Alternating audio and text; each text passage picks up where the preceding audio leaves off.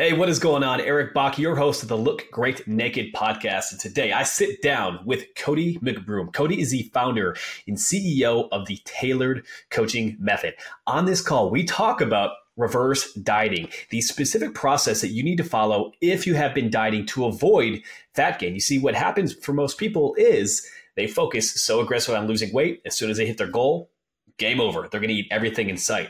But when you do this, your body is actually uniquely set up to gain a massive amount of body fat. So if you want to be able to prevent that, you need to learn how to do the reverse diet specifically. Now, if you're getting value directly from this podcast, all that we ask is you drop us a five star review on whatever platform you're listening on. And if you're enjoying this episode, tag at Bach Performance and share this episode directly on Instagram. We will select one winner for a special prize from our friends over at Legion Athletics. Now for today's show with Cody McBroom. My daughter is five and a half now. So, okay. which is funny, man. I think people always say, um, what is it, terrible twos or whatever. And I feel like yeah. threes were, to be honest, not to like no. to you right now, but I feel like threes were more difficult than twos, honestly. You know what? That's been our experience as well. And don't get me wrong, most of the time it's it's great, it's fantastic, but meltdowns with a little bit more conscious thought applied yeah. to them are that much more frustrating as a parent um, and, and, trying to really refine that communication component. But mm-hmm. you know,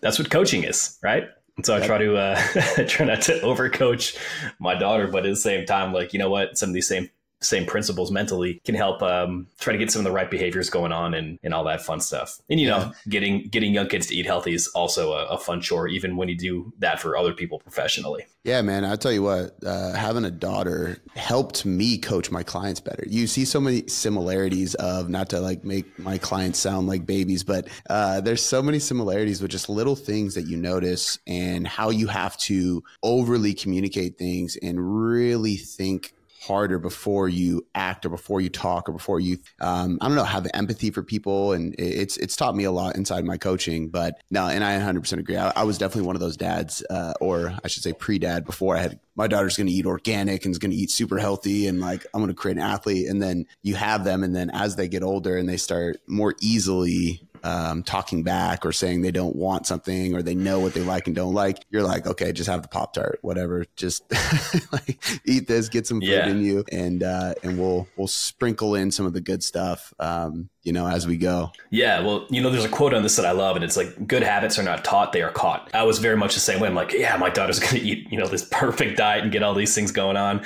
And then reality slaps you in the face, right? And so for me, it's been, yeah, like, where can we bridge the gap? Where we t- start to tie in foods that are going to be healthier and, and get her acquainted with them, where she has openness in terms of her palate and what she's willing to try. And over time, she's gradually going to continue making better choices as, you know, we continue to model better choices as a parent. And, and like you said with my clients has helped me develop a new level of, of empathy. Looking at my business, the breakdown of it as well, I would say before I became a father, my business was 80% men. Now it's probably 55% men, 45% women. And nothing's really changed overtly in terms of our marketing. It's just like I must have communicated a different level of empathy and understanding that I previously didn't, you know, coming from the more or less hardcore strength and conditioning T Nation world that, uh, that I came from, you know? Yeah. 100% man. Although my demographic hasn't changed much since having a daughter i can definitely relate in just how i've coached and um, I, I, love that uh, quote habits aren't taught they're caught. That's that's powerful man. And you know because I, I, can even think of things that um, for me my daughter loves drinking a greens drink in the morning. And it was not because i ever got her to do it or tried to get her to do it. It was just because she saw mommy and daddy doing it every morning and it was a part of our routine that we liked. You can actually gamify this. So for the parents listening, this is like something that like helped me. My daughter loves broccoli out of all things and she'll just eat it raw, dude. She'll just start snacking on it. It's crazy. I don't even like Champion. it raw. What I would start doing at the dinner table is every time I'd eat greens, I'd just start flexing at the dinner table and she thought it was hilarious, but she wanted to flex. And I'm like, well, you got to eat greens if you're to flex at the table. And so she would start like trying greens and now she just loves it. And she still does the flex every once in a while. But realistically, she just always likes having a green on her, her plate now. Usually it's broccoli or snap peas, but she loves it. You know, she loves hummus with it and stuff like that too. But it's just cool because that's an exact example of what you said. You know, habits aren't taught, they're caught. And I didn't even know about that quote before doing those things, but it just goes to show the way you act in front of others is going to rub off on them, you know? Yeah, and I think that's one of the biggest gifts in terms of fitness that we can give to other people. I think a lot of people get stuck in terms of a limiting belief and trying to stay motivated. And one of the primary reasons is they don't attach a deeper motivation to how improving their health is going to improve everything else, right? Like mm. fitness literally improves how efficient your body is at a cellular level. So if you want to show up better at work, be more productive, have more energy for your kids, it's understanding and being able to tie in, hey, if I go in and do this workout that I really don't fucking want to do, I'm going to feel great at the end and it's going to provide a benefit for these other things I care about more. And when we can, can communicate that directly, you know, to the people that are in front of us, it helps them kind of bridge that gap. Because you and I, like I can live in the gym. Literally on the other side of that wall like i'm just going to go play around. It's a toy mm-hmm. you know it's it's having a great time.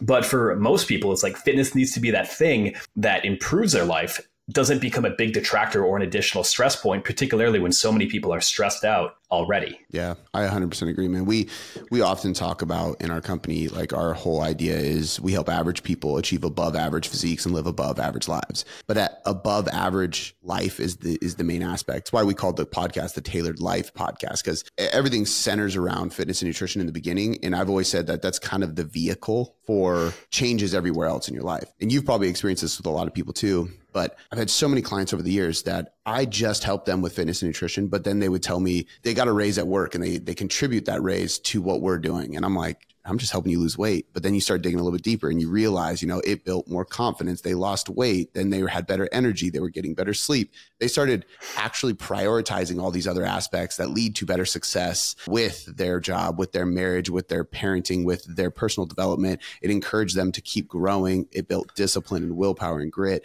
all these things we need to rely on more than motivation because motivation is fleeting. We're not always going to have the highest level of motivation. And when you're not motivated, you rely on that discipline to still do the work even when you don't want to do it, you know, because it gets you the result you want at the end of the day. But I couldn't agree more, man. We we push that message so often because everybody I know who uh, really commits to a long term transformation with their physical fitness and commits to a more lifestyle of this stuff ends up transforming every other area of their life because of it. It's just the catalyst to it. Yeah, it really is because the habits, the things that you establish beyond the physiological changes that happen inside your body, you build a discipline, you build a grit. You know, we have a lot, lot of conversations on a daily basis with people on Instagram, whatever platform that, you know, we have different, you know, marketing campaigns, whatever going on. And one way I phrase this is like, hey, did you go to work today? Were you motivated to go to work? Or did you just get up and do it out of habit? And ultimately, we have to ascribe that same level of discipline to our body because we'll do it to make money. We'll do it to put the food on the table, but will we do it to be able to show up as the person that we want to be, to have the energy that we need to become the person that we want, the parent that we want, the business owner, whatever it is, making that connection and understanding how these habits carry over and transcend into different areas of our life is such a crucial component to dialing in that long term consistency. Now, speaking of long term consistency, one, you're prolific in terms of your content and not only on Instagram, but like how many podcast episodes are you up to? I think this week we had uh, 949 aired on Monday. So wow. quite a bit. Yeah. That's incredible. And suffice to say, how good were you on the first one? Oh, it was terrible, dude. It sounded it's so bad. How about number 100? Probably still bad, if, uh, if, I'm being honest. You know, much better, but probably still. I mean, compared to where things are at today, definitely still bad. Yeah, and the reason I'm asking that question is, how many times do people think they need all the right answers right away? Like, listen, it's going to be ugly in the beginning. It's going to be ugly whether you're creating new content in the business, whether you are just trying to get started in the gym. You're not going to have all the answers, and if you wait until you have those answers, it's going to be very difficult to really start taking the steps that you want moving forward. Cody, you just wrapping up a show a couple weeks ago, correct? Mm-hmm. At this point, honestly, like two, eight weeks ago, November 5th, eight weeks I ago? stepped on stage. Yep. Wow. Tell me about that experience. Yeah, man, that, uh, it was good. It was my second show, um, and you know, I, I want to point out something real quick, just because you hit on such a good point, and I think that I just I have to echo this because I was just talking about this the other day with somebody, but there was a, a meta-analysis on um, just weight loss in general like the best like how people sustain weight loss. What are the common traits of this right? And one of them was delayed gratification. And delayed gratification is this idea that i'm going to do something and i don't really know the immediate roi but i know eventually it's going to pay off right? And that's the most one of the most common traits of people who lose weight and sustain it or build muscle or change their physique and they sustain it long term. And i was thinking about this in rel in, in being relative to the conversation around the little kids, right? And and so like my daughter, for example, she I had to barter with her to get her to try pizza, right? And she was like, I hate pizza. Yep. I'm like, hate pizza? Have you ever had pizza? No. Okay, well then how do you hate it? Well, I just hate it. I know.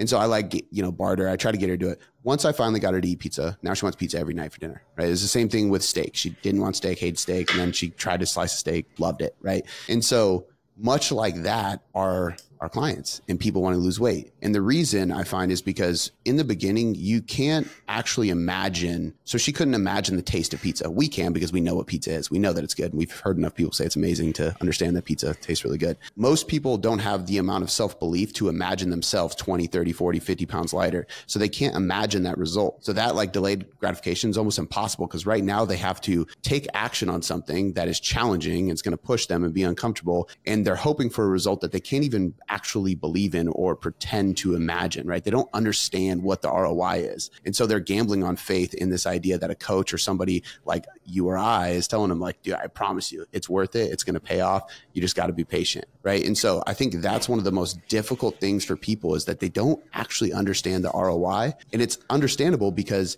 all they know in that moment is what their emotions are feeding them, which is this is challenging, this is hard, this is going to require some sacrifice and some discipline and some investments on my end, right? They don't understand yeah. the payoff yet. Does that make sense? It definitely makes sense. And you know, you bring in the emotional component. That's one of the hardest things about it. And that's one of the frankly darker sides of the fitness industry, right? Um, mm-hmm. Changing your health is a very emotional thing because it's tied into your self concept, your self belief the reflection that you see in the mirror, the outfits that you wear, the things that you do or don't do socially based on how you perceive others are perceiving you. One of the most difficult things I think for a lot of coaches is coaches spend all this time learning the nuts and bolts, the data, the research to become a great coach. But if their message doesn't connect with somebody on an emotional level, where they are at that moment, they're easily lost. And I find that a lot of people actually get dis- disenchanted with the fitness industry because they're like, oh, it's, it's so complicated. There's only this way or only this way based on the way that people market. And then they're unsure of what potential step to take and add in the fact that maybe they feel guilt, they feel ashamed, they don't feel comfortable in the gym based on like gym fail videos that they see all over mm. um, on Instagram. And it becomes a very difficult place for people to take those steps and to get them rolling in the right direction. We'll circle back to your competition in a minute, but I think we've got a good thread here. What would you say to somebody who's trying to overcome that barrier, trying to get started, but has many of these same fears? Man, I, I think that, you know, I, I often try to use analogies. So I will all like kind of pick at i don't know if pick at's the right word but almost interview the person right? And really ask them and try to pick apart and dig deeper of like other situations in their life that they had to do something similar in a different area of their life and it paid off. Because i want them to remember that feeling you know? It's kind of like uh, jobs to be done if anybody knows what that is and it's like uh, that's where they came up with like the snickers commercial right? And it's like uh, hungry grab snickers and it's like danny devito's all angry and stuff and then they take a bite and it's like this cute lady who's really sweet and nice actually once she cures the hunger. But what they did to come up with those commercials was they interviewed people who were at airports and they found that Snickers was the most satisfying quick snack that they could grab in an airport. So often that's where people bought them. And then they kind of put this whole storyline together. So similar to that, I'm going to ask them questions about their past. Where were you when this happened? What was the feeling? How was the situation panning out? And all those things so that they could really put themselves in that moment. Um, and we've done this to ask clients why they even hired us to begin with, right? And we found that a lot of people, and this is a really good, uh, we use this line. I, I, don't know if I should be giving this marketing tip away, but we use this line in our marketing all the time is, is finally look like you work out, like actually look like you work out. Cause when we started asking people, you know, where were you when you applied for coaching? What were you looking at? Where were you searching? What were you, what platform were you on? What post did you read? Like what was the moment? And we'd ask all these questions and like so many of the people we interviewed hundreds of people in these like forms. And I just bought a bunch of Starbucks card to give them. Right. And a lot of them said, the vast majority of them said something along the lines of, I just finally want to look like I work out. So we like honed in on that, but it came from us asking questions about their past and where they were in the situation so they could get that emotion from a situation that they understood the delayed gratification or they understood the emotion, they understood the experience, and there was no like missing link or situation that wasn't there yet. And so I would do something similar with these people and ask them about other areas in their life where there was a big payoff when they got uncomfortable and they stepped into the f- fire, so to speak, right? And also try to eliminate the emotional by bringing in the logical. And this is difficult for somebody to do on their own. But if you ever ask somebody in those moments, like, what's the worst that can happen? Or if you feel that way in the gym, if you, and people might have heard this before, if you feel like that person over there staring at you and thinking like how dumb you look when you're trying to do that exercise that you don't really know how to do, what do you, like, what do you think the chances are that they are actually thinking something pretty similar in their head that they're trying a new exercise or they just bought a new stringer tank and they're actually really insecure in it right? And it's like whatever it may be. And I can even relate to that. Like I remember buying my first stringer tank and then being like, man, this is dumb. My nipples are popping out all the time. I feel weird wearing this. Like I might have looked jacked because I was about to get on stage for a physique show, and it, but that wasn't the case. You know, in my mind, I'm like, I'm being stared at. Everybody thinks the same thing. So it's like, let's bring everybody down the same playing field and just talk the logical to this person because the emotional side is dominating their thought process and dominating their actions or their lack of actions. They're not moving forward because all they're doing is being stuck in that emotional state. And if we remove that and just think of the logical here, right? Like, what's the worst that can happen? What are the actual probability that you'll see that person that you think is staring at you saying those things ever again? What's the probability of that person actually thinking the same thing about you? They think you're looking at them thinking they look stupid, right? Yep. Like, go through all these scenarios. And then it's kind of like, not to say that they feel dumb, but in a way, you start asking yourself these questions. You're like, yeah, I feel kind of dumb even thinking this. This is stupid. I'm holding myself back because of these stupid stories in my head. And then we can unravel that and encourage them to go do it. No, that's that's incredible communication, right? And yeah, people get so wrapped up thinking that they're being judged by somebody else across the room that they don't even want to show up when reality is almost everybody is having that same thought at some point. And so everyone is uniquely stuck inside their own head thinking that somebody else is judging me based on the way that I'm exercising, based on what I'm wearing, whatever the problem could be, that they're not worried about you. Mm-hmm. And that can be a very freeing thought to realize everyone's kind of going through that same thing. And the reality is, we're all just trying to do our own thing here. And when we can start to overcome that, the gym can be an incredibly powerful connecting place with a lot of, you know, positive people that'll actually help you and reinforce a lot of the things that you're working on.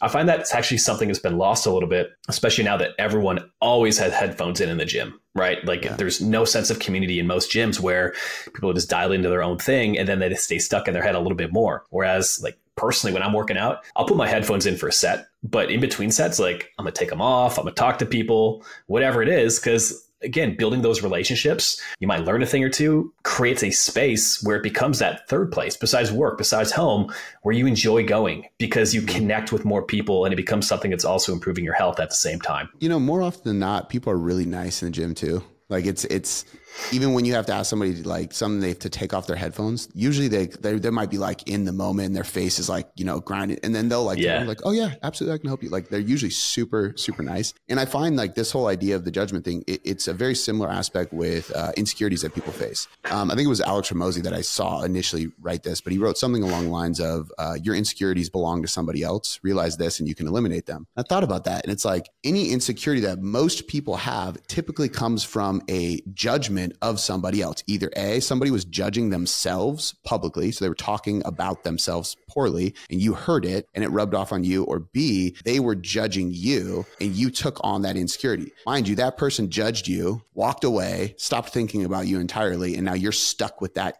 insecurity in your head and you turn that judgment of theirs into a judgment of your own, which is not fair. And at the end of the day, it doesn't make it true. Right. And so if you can think of your insecurities in this way, you can start to work on yourself better and determine if that even matters to you. The thing you're insecure about, is it about a judgment? And if that person was judging you, do you really care about that person? Like, do they matter to you? Or is it somebody you don't even know? And then it's completely irrelevant. But again, these are all like this is just to go to show coaching and fitness and nutrition. There's so much emotional aspects involved with it. So much of it is psychological. And I think the more capable a coach is of talking to people about these things, much of which is like therapy, you're asking questions, right? Like, is that insecurity really your thought or is that somebody else's judgment? I'm just asking. They're going to unravel or peel the onion, so to speak, which is like an old term in the personal training world, you know? Yeah. But like they're going to do that for you. And then they discover their own outcome. They discover their own answer and they eliminate the emotional story in their head, which is usually false. Yeah. And in most cases, people want to discover what the answer is. People may say that they want to be told what it is, but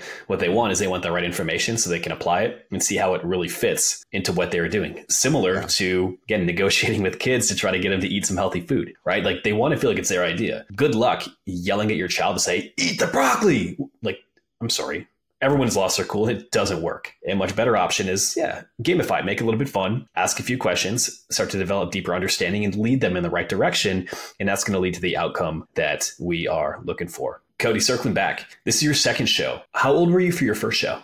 I think I was 21, maybe 21. 22. I'm trying to, I, I, I looked back at it. It was like 2014. And so I must have been, yeah, it was like 21, I think. Yeah. I'm, I'm, I'm terrible at math. I'm 31 right now and it's 2024. So, yeah. So, like, what's the difference between getting that lean, 21, 22 versus 31 with a bigger business with kids? Like, did this develop like a new level of empathy for your clients? Mm-hmm. Have a different understanding on the way that even somebody who's dialed in, who has an incredible basis of knowledge from which to pull from, like how different was this preparation method? Yeah, man, it was it was night and day different. And so in two ways too the first show I did, I was very, I was a personal trainer and I was not a nutritionist at all yet. And so I hired somebody, I still hired somebody this time because I think if you're going to go that far, you should probably have a coach. I did the show and gained all the way back, like real quick. I made the mistake of setting up a cruise with my girlfriend at the time the day after.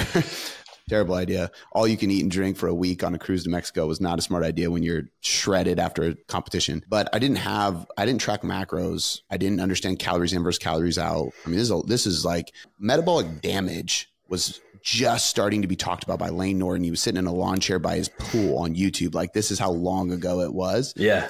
And uh, I remember like digging into that research, and, well, it wasn't even research at the time. Actually, it was just him and a couple others like Eric Helms and such talking about this idea and reverse dieting. Um, after I gained all this weight back because I didn't understand what was going on. I followed the meal plan, got shredded, said, "See you later, coach. I'm good now. And then went back to eating normal. And lo and behold, I gained a bunch of weight. So that actually caused me to go get certified as a nutrition coach and then go into a, um, a long term plan to become a, a, nutritionist and then eventually sports nutritionist. Like I just went really deep into the nutrition realm once that happened because I saw what it did, both on the forefront of I was training hard for years and then I just tweaked my diet and boom, got shredded. It was like, wow, the power of nutrition is pretty crazy.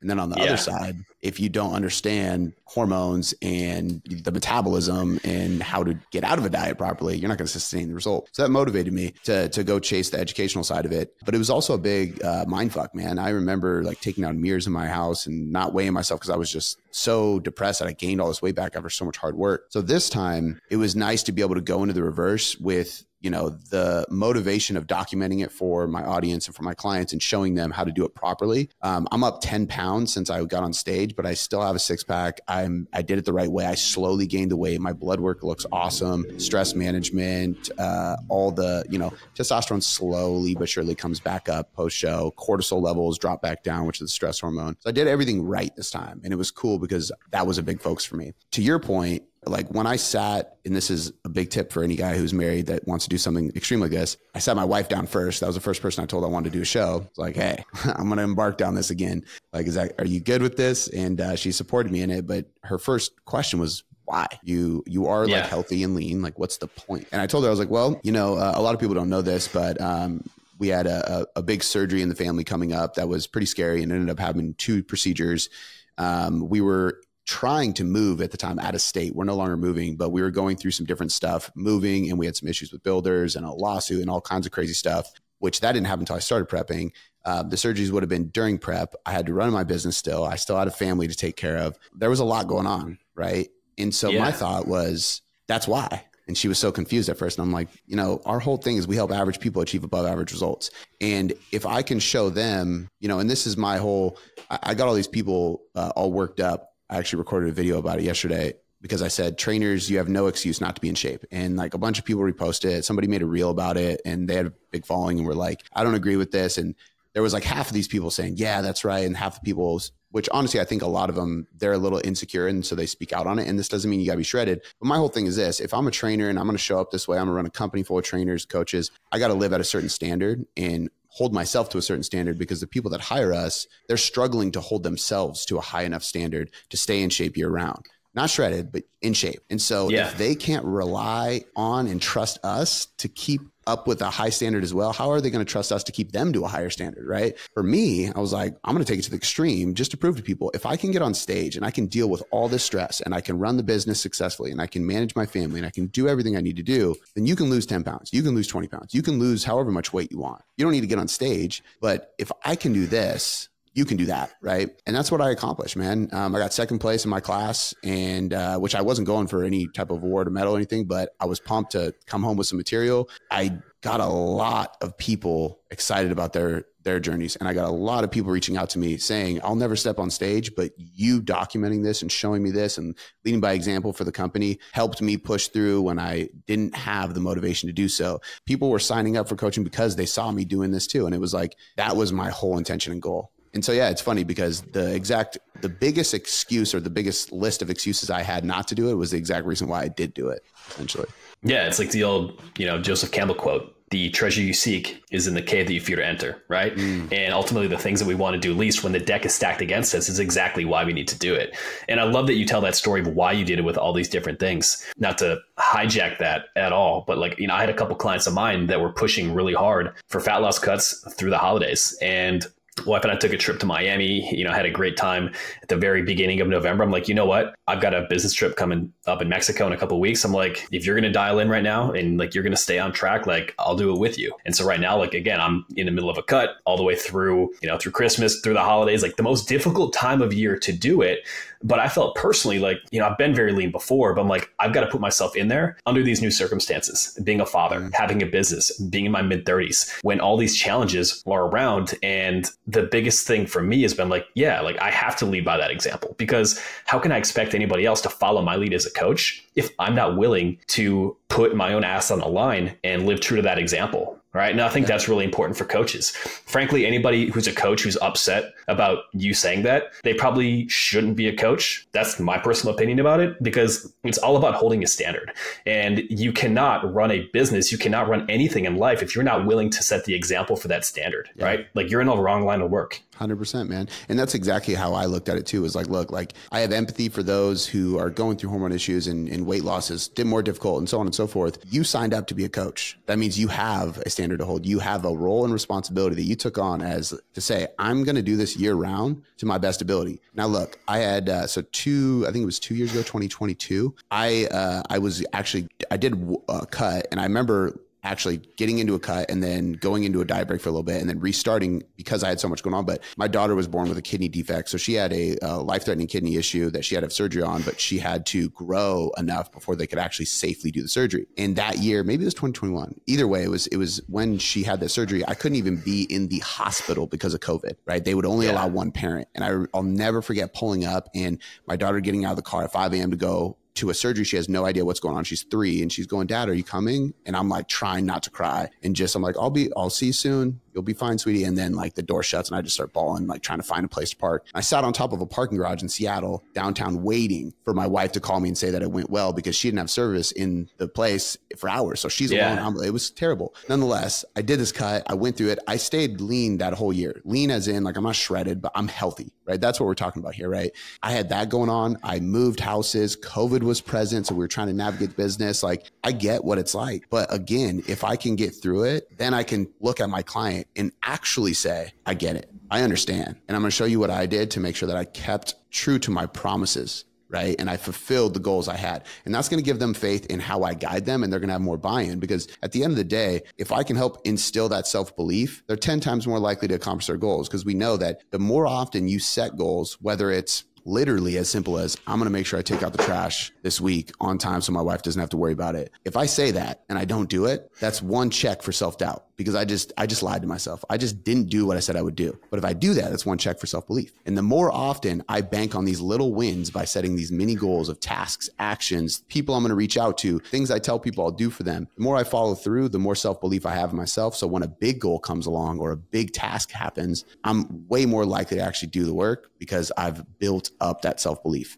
not the self doubt. Yeah, I think that's how you really stack success. You make promises to yourself and you keep them. And gradually, you just get better and better and better. Now, you mentioned a couple times some incredibly stressful times in your life, and way to go for you for being able to navigate that. I can only imagine how difficult you know those moments were. And stress does play a huge role in hormones and these components. I feel like in fitness we you know people want to go into a box. It's all about calories. It's all about hormones. I think anybody who really understands what they're doing understands that there's an interplay of both whereas the hormonal environment that you have impacts how your body absorbs uses different calories where you can't just throw things into a calculator on whatever website and be like hey this is my maintenance. So when you have somebody that's dealing with high stress and high stress for example coming off of a off of doing a show at that point like what specific barometers are you looking for how do you proactively reduce stress and what impact does that have from a physiological perspective on how somebody's going to be able to lose weight, gain muscle, optimize health? Yeah. So it's a really good question. You framed it perfectly, man. I think that there is a big confusion here. And the truth is, is, is like you said, your hormones can definitely dictate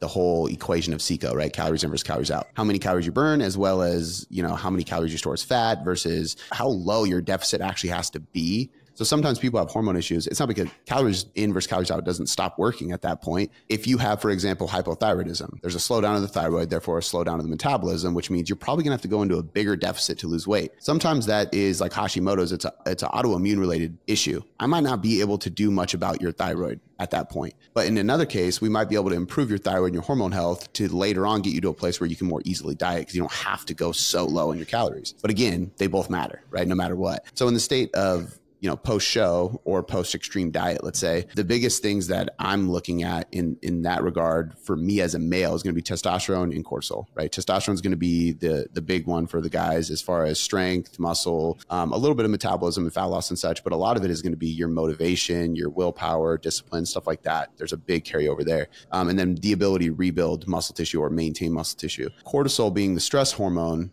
um, is interesting. I think that you know, we did a research review uh, with our chief science officer on staff, and uh, I was expecting more carryover to be. There is a link with cortisol being chronically elevated, and I believe the T4 to T3 conversion or T3 to T4 conversion being negatively impacted, and that may cause a slowdown in metabolism. Most research actually points to the fact that the biggest issue or the biggest, um, I should say, byproduct for cortisol being high in terms of fat accumulation or fat gain is not your body storing more fat, because truthfully, cortisol is a uh, it's a fuel utilization hormone. So you actually burn yeah. fuel in, in fat, and people don't know that. It's also why you may potentially burn muscle or proteins if you have elevated cortisol for too long. Stress is high, obviously, if cortisol is high sleep is bad that can be an issue. Um, so it's a lot of indirect things right? If your if your stress is super high your sleep might be poor and then your adherence might be poor your testosterone might drop. There's a lot of indirect things because cortisol causes issues that lifestyle issues that later on cause uh, stuff. But the biggest point that we found was it was a lack of adherence that led to over consuming in the diet. So most of the time, if you don't handle cortisol post diet, the most likely reason you're going to regain weight is because you're just going to overeat calories because you're stressed out and you're craving things. So for me,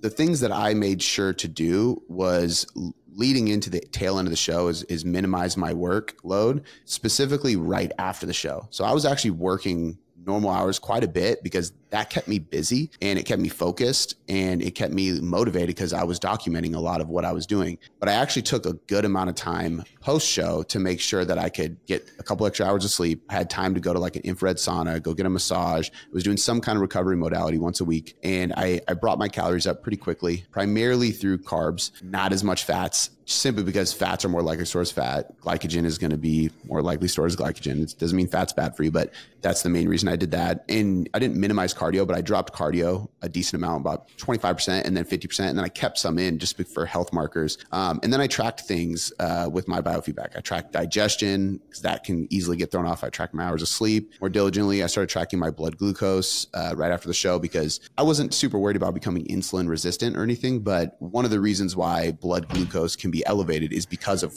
elevated cortisol and stress levels. So if I saw that my blood glucose was really high and it wasn't coming back down or improving. Same thing with blood pressure. Not as often. I have to check that. But if I didn't see that that was coming down, that was an issue. Right now, I don't really have to worry about it because I successfully reverse dieted. We finished it. I'm not going to continue tracking blood glucose forever, but it's a good way to tell, like, okay, I'm doing the right things, you know. And and of course, you can get blood work done, but I also set myself up for a post diet, a post show diet that wasn't indulging, right? The number one thing uh, mistake people make when they do a show is they stock up on like the seasonal Oreo flavors and all these different things. I didn't do any of that. My wife wanted to know what I wanted for uh, a meal post show, and I told her like there's this um, Italian thing she cooks. Uh, she's Italian, so like it's it's really it's like Tuscany garlic style chicken, but it's all really healthy. It's like yeah, it's dude, it's so good, and it's got like it's a crock pot tomato, uh, but it's like a certain kind of tomato. I can't remember what it's called. It comes in little jars, and they're like dried tomatoes, and then it's like artichoke and, and basil and garlic, but it's like there's no added oils and fats and sugars and stuff like that. And I just wanted that with some rice that was cooked in like chicken broth, right? Because if you've never done that, it, it tastes like it's amazing. Uh, it's amazing. It tastes kind of like top ramen. And I just wanted a good meal like that, right? And then I made like a creamy at night, like a protein creamy. I was like, I'm gonna do the night of the show right, so I can sleep, I can wake up, and then we're gonna go get barbecue. And then I ended up not being able to get barbecue because there was traffic and we didn't want my daughter to sit in the car for too long. So we went to yeah. a burger joint, a restaurant, and I wanted to get this sloppy Joe because they've been on television for their sloppy Joe and it's super famous. They ran out of all the ingredients. all right, God Come doesn't on, want man. me to get a cheat meal. So I was like, let me just get a salad, man. It's fine. Um, but, but no, I, I set myself up in a way where I was like, okay, like I know where my calories are going to go afterwards. I know what the reverse diet plan is. I'm already putting out there. I'm going to record this and document it so people can see how it's done. I got my metrics to track and I had a plan before the plan was done, you know, so a plan for after the plan essentially. And that allowed me to avoid that post show weight gain. And part of that plan was the recovery, was the extra sleep, was bringing workload down a little bit, was increasing my calories quick enough, but not too rapidly, all those things led to a better stress management post show as well. No, that's incredible. And, um, you know, you did it the right way. You know, before you alluded to 21, 22, your first show, all inclusive on the back end. You know, I remember the first time I really got like photo shoot lean. It's about 24, 25. I was in New York with a bunch of buddies, had a great time, did our shoot. I took a red eye on the way before. I'm like, hey, this will help in terms of stress and uh, you know water depletion. Backfired a little bit, but anyway. Then we ate and drank through the city. I came back and I had like you know 11 pounds of just like crap and fat and inflammation after that word. And, and same thing, right? Like suppressions in terms of testosterone levels, all of these different things.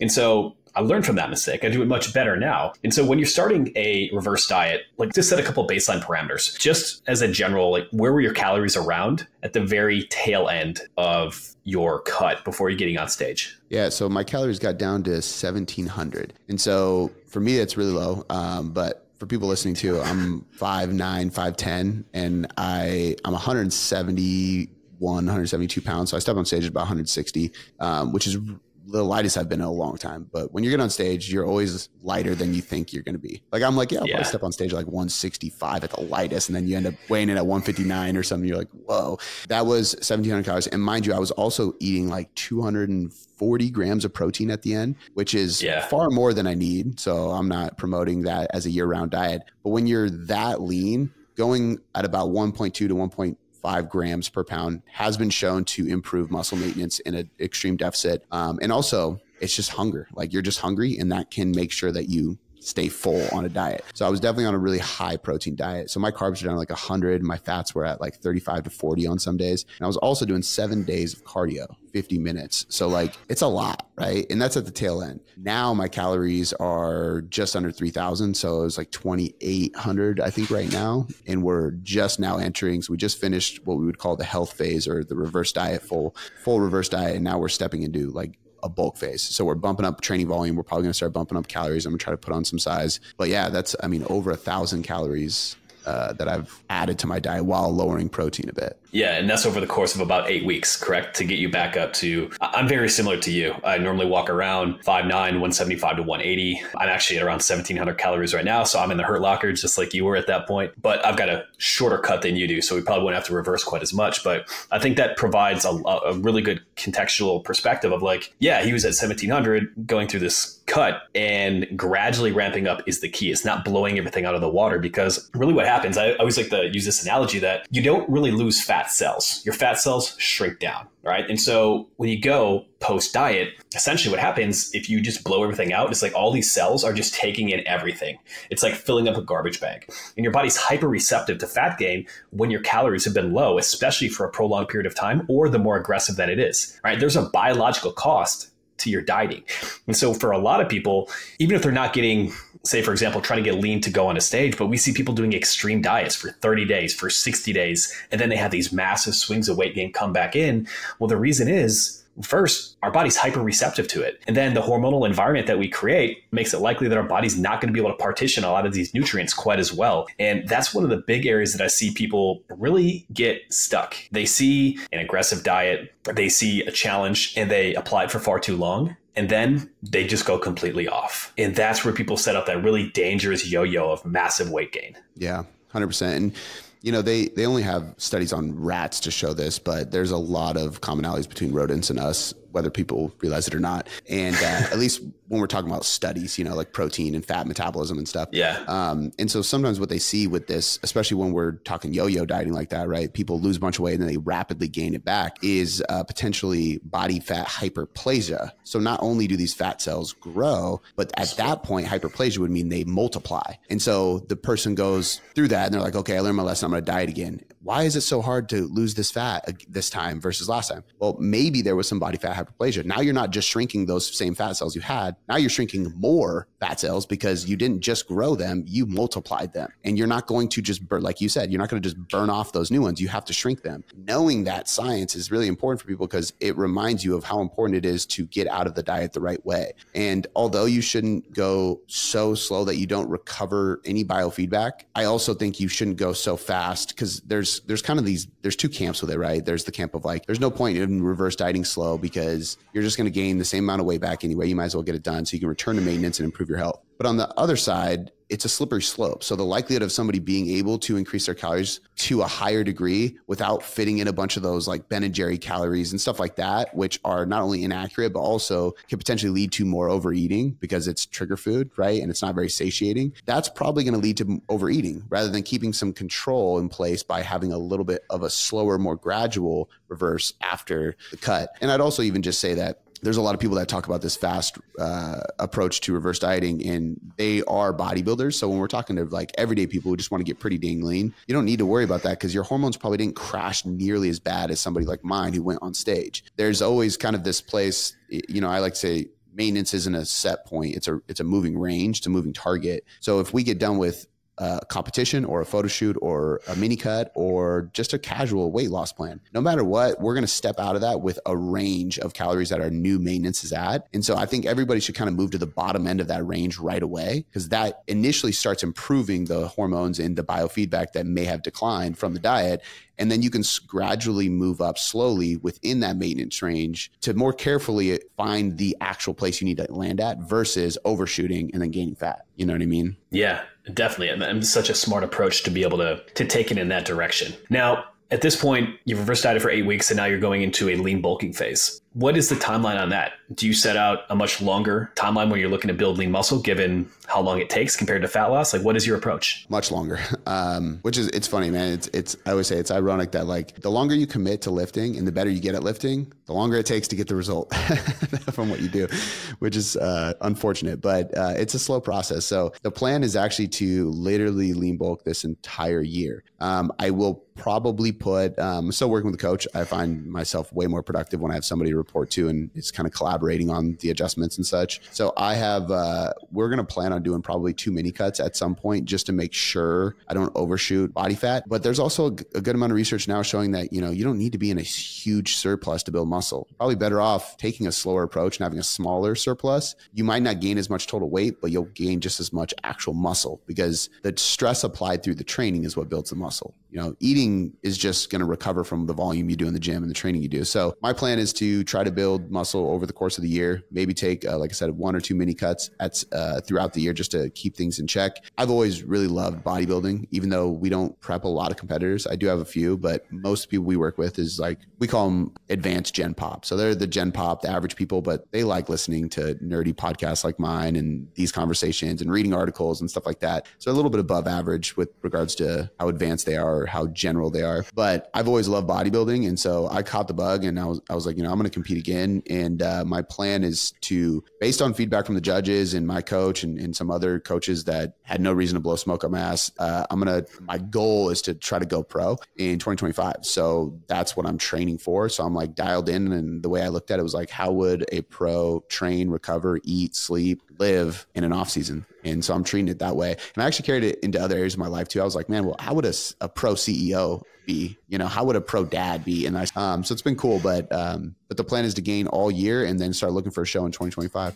I love that. And it's important to have that long view. You know, I had a great conversation with good friend Brandon Hale. Um, he gained upwards of 60 pounds over the course of about 18 months. Incredible podcast that we did on that. He really went into detail, but he's like, you know, the biggest thing is the timeline is the most important thing that you can set when it comes to your expectations and the results that you're looking for, which runs contrary to the way that most of us want to operate, to the way that the world really positions us to operate when everything is quick fix, dopamine hit, let's get the results now, let's get done.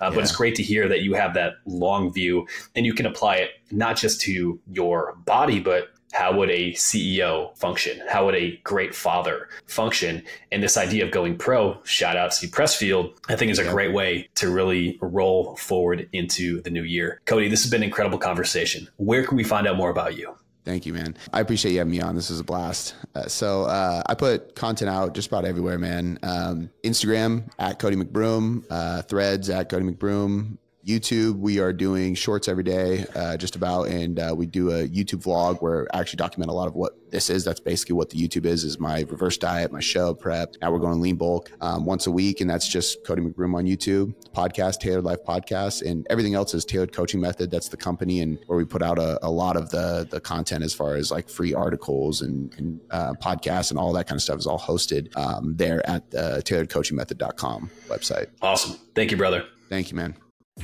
Hey, it's Eric here again. Now, there are three ways that I can help you look great naked. Number one, if you want to grab a free copy of the Look Great Naked protocol to help you lose body fat without counting calories, then go to bachperformance.com backslash free training. Number two, if you're a busy guy looking to build muscle, then I recommend checking out our Minimalist Muscle Blitz, which has helped over 1,000 men build muscle without living in the gym. Just go to minimalistmuscleblitz.com. The link will also be available in the show notes. Or number three, and last, if you want to work with me directly and get the best results possible, apply at bachperformance.com backslash coaching to look great naked without living in the gym. Until next time, my friend,